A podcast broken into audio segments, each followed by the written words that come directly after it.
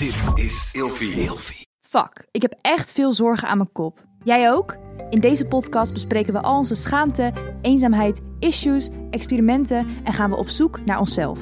Samen met een gast beantwoord ik al jouw vragen. Tof dat je luistert naar Kopzorgen. Marco! Hallo. Wat leuk dat je er bent. Gezellig. Welkom bij Kopzorgen. Woe. Superleuk. We zitten weer lekker in de studio. Maar hoe gaat het met je? Ja, goed. Het is weer eh, een, een ervaring geweest om hier te komen. Hoe bedoel je? Ja, ik, de treinen naar hier zijn altijd vertraagd. Daar word ik heel gestrest van. Naar Schiedam. Naar Schiedam. Ja, we, eigenlijk zitten we best wel in een uithoek van Nederland of Nee, zo. deze hoek voor mij, ik kom uit Amsterdam, maar Ja, is een same. soort. Ik weet niet zo goed waarom het hier altijd zo lang duurt om hier te komen. En dan terug naar huis te gaan. En terug naar huis te gaan. Ja. Ik, er zit een soort rare knik altijd in de verbinding. Helemaal ellendig. Maar heb je geen auto dan? Ik heb wel een rijbewijs en ik kan altijd deelauto's huren. Maar dat vind ik dan. Ik, nee, ja. Nee, maar ik snap wel, als je in Amsterdam woont, ja, wat heb je? Heb je dan niet aan een auto? Ja, als je vaak weg moet uit de stad, maar... Ja, maar dan. Ja, dan. In de trein kan ik ook nog werken en dingen doen. Auto, ja. Same, ja. Ik, nee, ik bedoel, ik rijd vaak genoeg hoor. Maar als het even kan, vind ik de trein toch vaak chiller. Eigenlijk. Ik heb net gevraagd, hoe gaat het met je, maar hoe gaat het echt Hoe gaat het je? echt? Wat is je emotionele staat van zijn? Nou, over het algemeen best wel goed. Ik moet zeggen, mijn eerste reactie altijd is als mensen. Hoe gaat het met je? Dat ik ga vragen. Dat ik ga denken. Hoe gaat het met mijn werk? Gaat het met mijn werk goed? Dan gaat het met mij goed. Daar probeer ik nu een beetje af te komen. Oh, dat is onderdeel van jouw identiteit. Ja, dat is, want mijn werk ben ik en dan dat overstroomt altijd een beetje. Of overlapt, afstroomt. Nou, Ja. goed. Dus ik probeer daar nu een beetje los van te koppelen. Van oké, werk en, en ik zijn zo... ah, En Marco dingen. de persoon zelf. Ja, maar ja. het gaat over het algemeen ja, best wel goed. Maar komt dat ook omdat je werk iets is wat je superleuk vindt? Of omdat je daar je eigen waarde uithaalt? Allebei. Mm. Nee, ja, ik haal daar wel echt heel erg veel eigenwaarde en ook echt imago en zo uit. Dus het is wel echt zo echt ver- verbonden. Dus ik probeer dat nu echt een beetje, nu ik in mijn dertigers dilemma zit, dat een beetje uit elkaar te trekken. Hey, ehm, want jij bent cultuurjournalist, podcaster, blogger, heb ik erbij gezet. Ja. Zo, zo- ik, voel- ik voelde een beetje die bloggers-vibe. Instagrammer. Mis ik nog iets? Ik heb net Fashion Week gelopen, dus je kan ook model zeggen.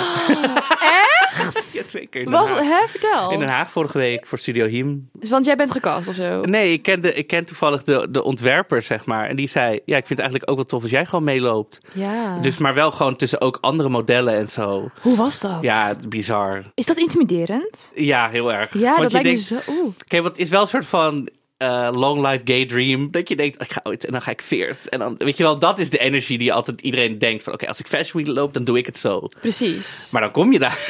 En, dan, dan? krijg je die outfits aan. Make-up, alles. En dan moet je dus van tevoren eerst gaan doorlopen van... Oké, hoe lopen? Je moet natuurlijk luisteren naar de ontwerper, wat ze willen. En dan, ja, het is maar één rondje. Maar ja, doe het maar even. Waar kijk je? Oké, dat is de camera. Wat is je gezicht? En ik, we hadden een aantal... Dus wij hadden niet een soort rechte catwalk, maar een soort door een aantal kamers heen. En in de laatste kamer zaten ook nog, omdat ik dus influencer, Instagrammer ben, zaten er ook mensen in het publiek die ik kende. En om de een of andere reden, als je dan zo daar loopt, die mensen die jou kennen, die trekken altijd zo'n gezicht van, oh my god, ik ken jou. eh." En dan moet jij natuurlijk zo je hoofd zo, Dus Zo. je moet wel echt zo een soort van robotachtig... ja. Je kan er ook niet echt een show van maken, toch? Nou, sommige modeontwerpers doen dat wel, maar bij deze was het niet zo, zeg maar. Dus, ehm, maar het was heel leuk om te doen. Het was echt, En zou je... eh, Oeh, zou je het nog een keer doen? absoluut. Maar Ja. krijg je er ook voor betaald? Nee, dit was een vriendendienstje. Oké. Omdat ik dus de ontwerper ook echt kende. En eh, ik wist hoe het ging met de modellen. Maar het was echt ehm, amazing. We hebben afgelopen maandag de, de campagne-shoot gedaan ook echt. Dus echt de, de foto's voor bij de campagne. Die worden volgens mij ook echt prachtig. Dus ik ben ook model. Of zo. Nou, wel echt superleuk. Heel leuk. Hey, we gaan vandaag lekker advies geven. We gaan het over verschillende dingen hebben. Ben jij überhaupt wel eens geïnterviewd? Zit jij wel eens in deze rol? Want jij zit natuurlijk vaak in de andere rol, toch? Andere rol, nee, ik word ook wel eens geïnterviewd over... De, ik heb wel eens een interview gedaan over queer community nu. Over queer zijn en over hoe we daar mee omgaan. Ik word ook wel heel vaak gevraagd eh, om te geïnterviewd te worden over het Songfestival. Maak ook een podcast over het Songfestival. oh En dat, klopt inderdaad. Daar worden we ook altijd rondom het Songfestival wel heel vaak over gevraagd. Ja. Door de media van, oké, hoe zit het nou? Want wij volgen het echt het hele jaar door. Ja, dus dat is dat, inderdaad je podcast. En je hebt ook podcast Allereerste Dingen. Allereerste dingen. Daar ken ik jou dus Ja. echt helemaal van. Dat komt omdat ik elke aflevering luister. maar dat is eh, heel veel podcast trouwens ook, net als Kopzorgen. En ik vind hem echt super leuk en leerzaam. Hij is eigenlijk nog heel nieuw. Heel nieuw. Ja, want jij maakt die met Million Nusteling. Ja. En hoe zijn jullie op dat idee gekomen om daarmee te beginnen? Ja, wij wilden eigenlijk, want we kennen elkaar van Instagram eigenlijk. En toen zijn we een keer samen bij een, bij een Insta-meet, dus voor Instagram in het museum in Dordrecht, samen zo een beetje bij elkaar gegooid. En dat klikte meteen. Dus we werden gewoon vrienden eigenlijk. Toen dachten we, ja, we willen een keer wat samen doen. Wat we gaan doen, dat zien we wel. Er zijn allemaal ideeën de revue gepasseerd. We wilden ook een keer een soort campingpodcast gemaakt. Ik weet niet, er waren echt allemaal... Maar wel een podcast dus. De podcast kwam heel snel wel. Dat, dachten we, ja, dat vinden we leuk misschien.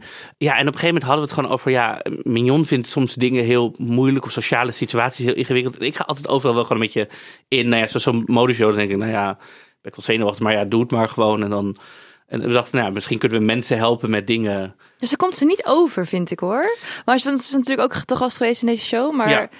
ze kan heel goed, soort van, nou het is niet faken, maar ze kan heel goed die knop omzetten, denk ik. Ja, dat is wel. En ik denk ook wel dat ze dit door de jaren door heeft aangeleerd. Maar dat ze nog wel heel goed weet hoe ze vroeger dingen heel, eh, heel, heel Ja, eng precies. vond of zo. Want jullie geven dus advies over als je dingen voor het eerst gaat doen. Ja, dus eigenlijk is het heel simpel. Stel je voor, eh eerste keer yoga, geef gewoon heel simpel tips. Ja, wat draag je nou? Hoe, wat kan je aangeven? Wat zijn de angsten die mensen hebben? Want we vragen ook altijd onze volgers voordat we gaan opnemen.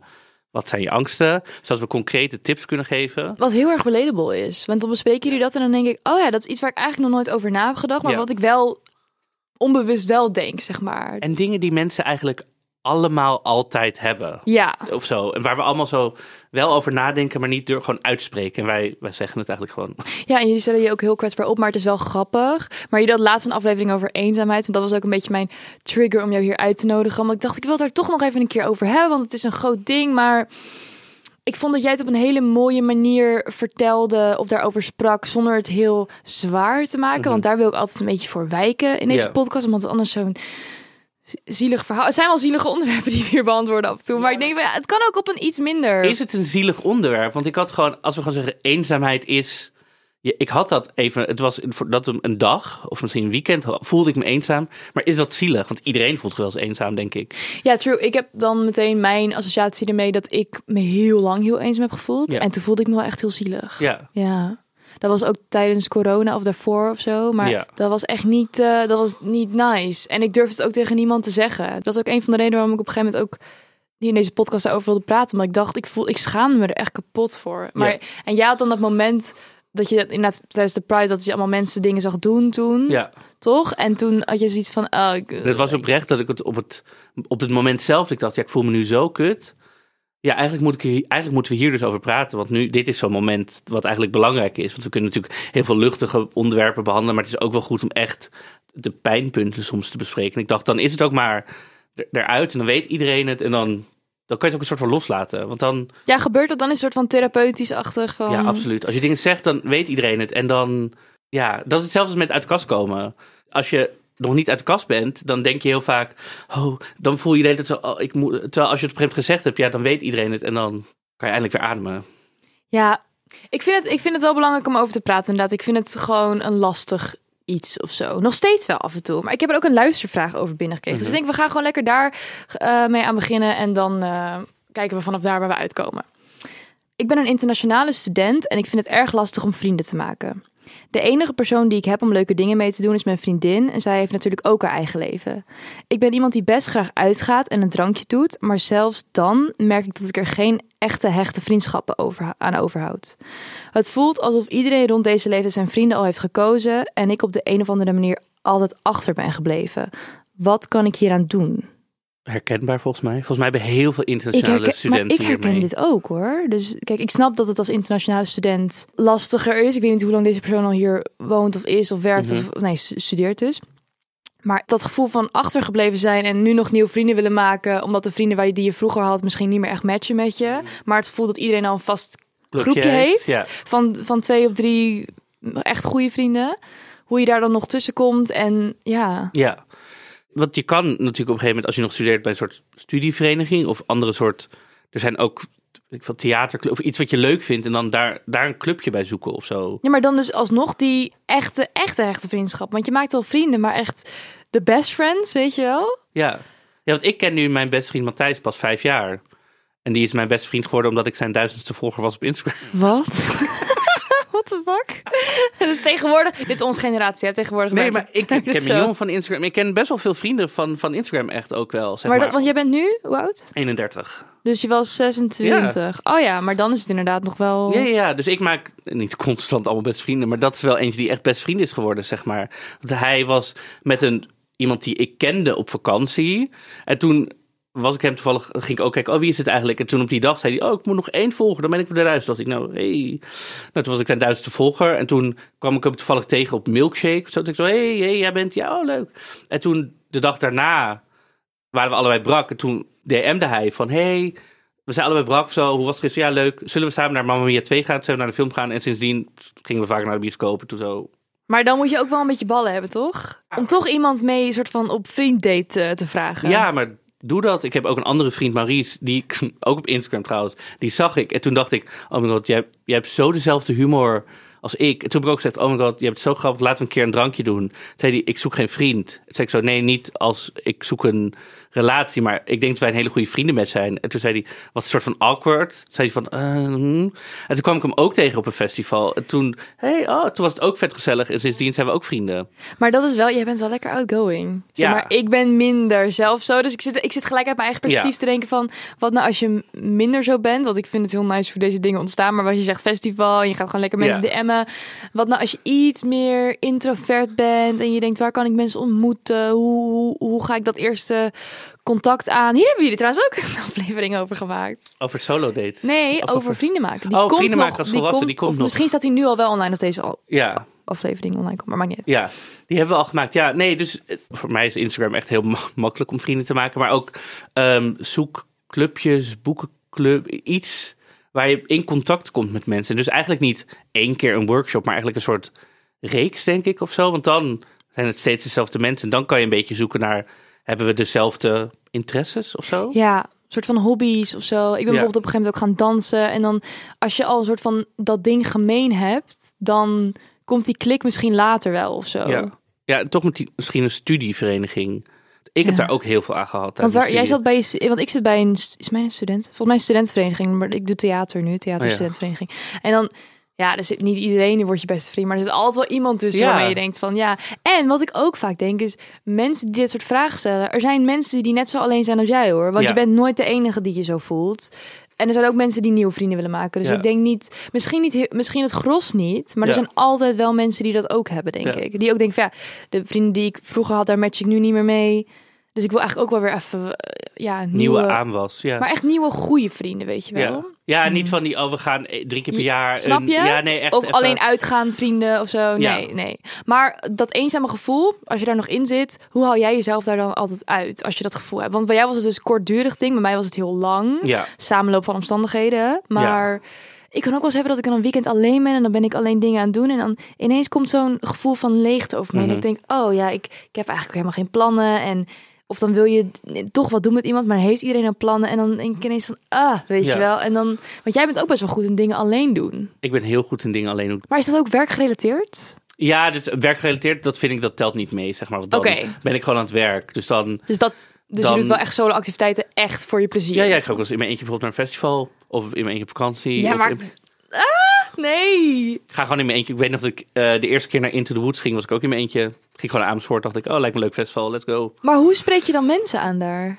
Ja, maar weet je wat het ook is? Als je in je eentje bent, om de een of andere reden straal je dan uit van ik ben in mijn eentje, dus ik sta open voor een gesprek. Dus Ja, jij misschien. komen mensen, ja, Dus dan, ga je, dan, ga, dan kom je daar aan en dan loop je naar binnen en dan ga je gelijk op de dansvloer staan. Want ja, dus wat dan doe je je spullen in een kluis, kluisje en dan denk je, nou, ik ga even een drankje. Nou, oké. En dan, meestal ga ik dan gewoon een beetje in de rond te lopen van waar is alles, dat je een beetje weet, nou, hoe ziet het festival eruit? En dan ga ik gewoon een beetje zo, ja, ik ga niet meteen in het midden van de dansvloer zo, hé, maar gewoon een beetje zo.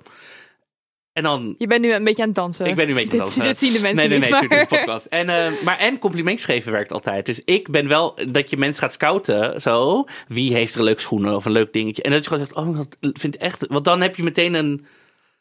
En als iemand zegt, oh dankjewel, loop je dan door of blijf je dan staan? Nee, Of- oh, heb je het lijn- Dan kan je een, heb je een leuke dag. Of weet je dat. Want heb jij wel, dans jij vaak in je eentje op de dansvloer? Want Ja. ik vind dat als ik geen persoon heb waar ik tegen dans, dan voel ik me zo ongemakkelijk. Of een groepje waar je in staat, zeg maar. Ja, maar ja, ik ben dan, net als ik thuis dans, zeg maar. Dus dat je net, wat we net zeiden van, je doet net alsof je Fashion Week gaat lopen, maar je doet ook wel eens alsof je een danser bent in een concert of whatever. Ja. Dat doe ik, dan denk ik gewoon op de dansvloer. Want ik leef echt voor mezelf. Damn. Ik ben, ja, maar, maar je hoe lang al? Of Echt. is dat leeftijd? Is dat nee, dit, leeftijd? is- dit is voor mij echt al heel lang. Maar ik ben, ik weet nog, ik ben heel lang gepest. Basisschool, middelbare school, en echt gewoon lang, lang. En ik weet nog, op een gegeven moment kom je op zo'n punt dat je denkt, ik word toch wel gepest, no matter wat ik doe. Dan heb je echt op een gegeven moment scheid aan alles. Want mensen kijken toch wel, mensen zeggen toch wel iets. Op een gegeven moment ga je dan gewoon voor jezelf leven. Ik zie wel de emotie in je Ja, er gezicht. zit, er zit, ik ben echt wel Als je dat zegt. eh, echt lang gepest, zeg maar. Dus echt vanaf groep vier of zo zat ik ook al bij een kinderpsycholoog. Dus echt wel dagelijks gewoon ja, uitgescholden. Weet je wel, echt ook dat ik eh, in de buurt waar ik woon in Amsterdam-Noord... wist ze ook altijd, oh, Mark was gay. Op een gegeven moment dat ik, toen ik 18 werd, ook op een gegeven moment dat ik rijbewijs... probeerden ze me soms van de weg te rijden. Dus ja, echt heftige dingen. Wow. Dus, maar op een gegeven moment ga je dan gewoon, leef je gewoon voor jezelf. Dan ga je gewoon de dingen doen die jij wil doen. Dus dan is in je eentje dansen op een dansvloer echt niet het engste. Plus, als jij begint met dansen, vaak vind, maak je andere mensen daar heel blij mee. Dan denken ze, oh, hij heeft het naar zijn zin. Dan gaan er, zijn er altijd mensen die mee gaan doen vanzelf. Ik wil wel graag nog een keer in mijn eentje naar festival nu je dit zegt. Ik heb er nog nooit over nagedacht om dat te doen. En je kan altijd naar huis, hè. Je kan naar een Ja, festival maar gaan. dan heb je 50 euro betaald voor Into the Woods en dan... Maar dat is dan de investering die je ja, doet in jezelf. Ja, oeh, ik vind naar de, in mijn eentje naar de bios gaan al... eh, Echt? Ja, oké, hier gaan we het zo verder over hebben. ik heb een vraag over Ja. iemand die ehm, ook gepest is. Mhm. Ik hoor namelijk in je podcast dat je hier ook heel open over bent. En ik heb deze vraag al een tijdje liggen. Maar ik was toch de geschikte persoon om hem aan te stellen. Omhoog. Dus. Vroeger ben ik gepest met dat ik te mager was. En ik merk dat dit nog steeds invloed op me heeft nu. Ik ben nu 24 en ik vind het nog steeds moeilijk om voor mezelf op te komen of met zelfvertrouwen op iemand af te stappen. Het frustreert me dat dingen die me vroeger zijn overkomen nog steeds invloed op me hebben. Hebben jullie tips om hiermee te dealen? gaat misschien een beetje rot klinken, maar ik denk dat deze persoon moet accepteren dat je er gewoon, het blijft er altijd zitten. Want je kan het niet vergeten, zeg maar, dat je gepest bent. Dat, dat is zo'n soort trauma, wat er gewoon blijft zitten. Dus die, dat moet je gewoon een, een plek gaan geven, zeg maar. Want ik, want je, je ziet het als ik erover praat, er zit gewoon nog emoties. Dus ik weet dat het er zit. Ehm, en misschien is hulp zoeken dan toch wel, als het echt je, je leven beïnvloedt, toch wel een stap. Dus ga met je, met je huisarts praten van, goh, ik zit hier toch wel mee. Die je dan misschien kan doorverwijzen. Maar ja, ik denk dat het het beste is dat je het een plek moet geven. En dat je weet dat andere mensen dat tegen jou hebben gezegd. Maar dat jij daar een eigen mening over mag gaan vormen. Dus zij vonden jou misschien te dun, maar dat hoef jij niet te vinden. En dat hoeft de mensen tegen wie je nu gaat praten, hoeven dat ook niet per se te vinden, zeg maar. Maar heb jij het al volledig verwerkt? Ik denk dat ik het wel een, een plek heb kunnen geven, ja. Maar dat is ook omdat ik dus echt al meteen bij een kinderpsycholoog liep tot echt, Terwijl het nog gaande was. terwijl het nog gaande was. Want Dus wat, dan- wat, je noemde net een paar dingen, maar wat, wat gebeurde er dan wat voor jou nog steeds echt...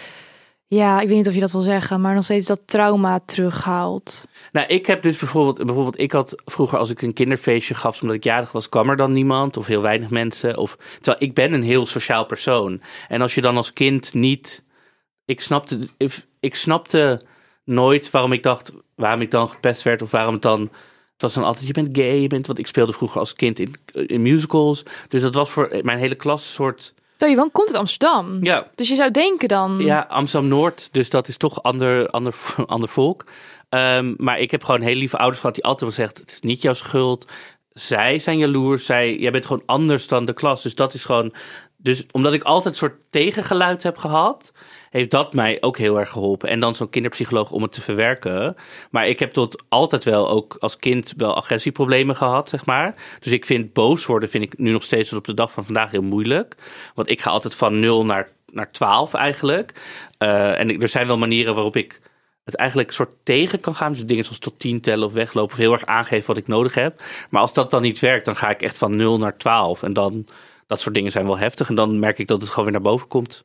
Ja, want de school die deed daar niks aan, want dat gebeurde vast ook dan op school veel. Dat, Ja. ja. Ik had ook wel eens, dan werd ik ge- gepest en dan wa- was het alweer zo'n tijdje en dan eh, uitgescholden en de hele klas tegen mij en zo. Omdat je dus gay was. Ja, en dan, of ja, of dat soort, nee, gewoon anders bent. in ieder geval. Ja. En dan, soms werd ik wel eens boos en dan ging ik echt om me heen slaan en echt gewoon, en dan moest ik daarna naar de hoofdmeester, omdat ik had geslagen. Hou op. Ja, En hij vroeg dan niet van, hey Marco. nee, zei ze, of dan moesten mijn ouders er ook bij, mijn moeder was altijd, ja, hij slaat maar gewoon. Ja. Het zal wel. Ehm, maar ze zeiden altijd, ja, maar hij moet dat dan met zijn woorden. Maar ja, in je eentje tegen twintig mensen, dat is gewoon... En soms moet je ook gewoon een harde klap geven, toch? Ja, ik, ik Ja, mijn moeder zei ook altijd gewoon, gewoon als we slaan of als zij, dan op een gegeven moment is het gewoon klaar. Het Je moet klaar. gewoon voor je afbijten, want je kan niet maar alles eeuwenlang over je heen laten komen. Want ze hebben je nooit bijvoorbeeld naar een andere school overgeplaatst of iets. Nee.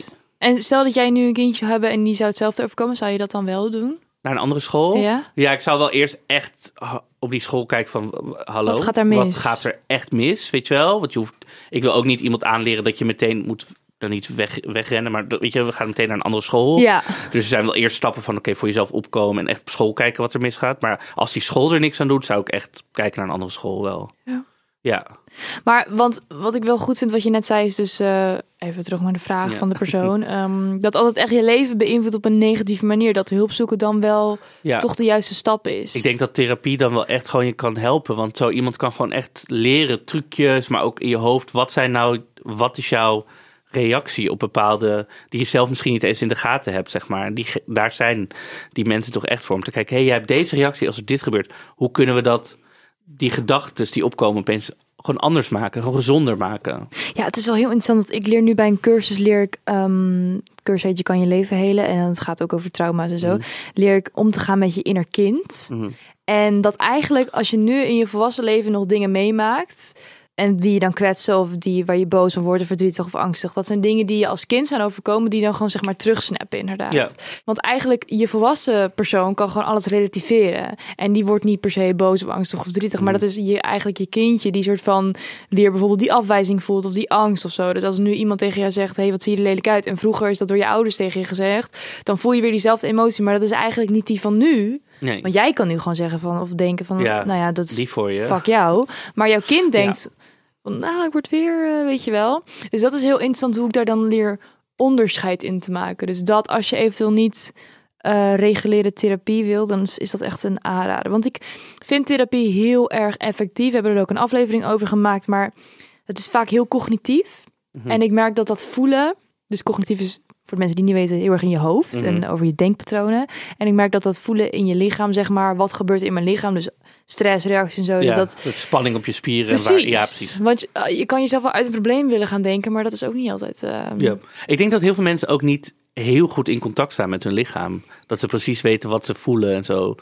Ik heb dan een, echt een dansachtergrond. dus Ik heb ook echt, dus ik weet ook Ja, heel precies. vaak wat er gebeurt in mijn lichaam. Waar ik, Mhm. ik weet ook als ik stress voel, precies. Dan weet ik gewoon, oh, ik heb nu stress. Want ik voel gewoon de spanning in, in mijn nek of in je schouders. Ja, precies. Dus dat is van mij. Ik denk dat heel veel mensen dat niet hebben. Of die niet veel gesport hebben als kind. Die Mhm. dat gewoon een stukje ook missen. Hey, wij gaan lekker naar deel 2 van de aflevering. Want ik zie dat we tegen de tijd aan zitten.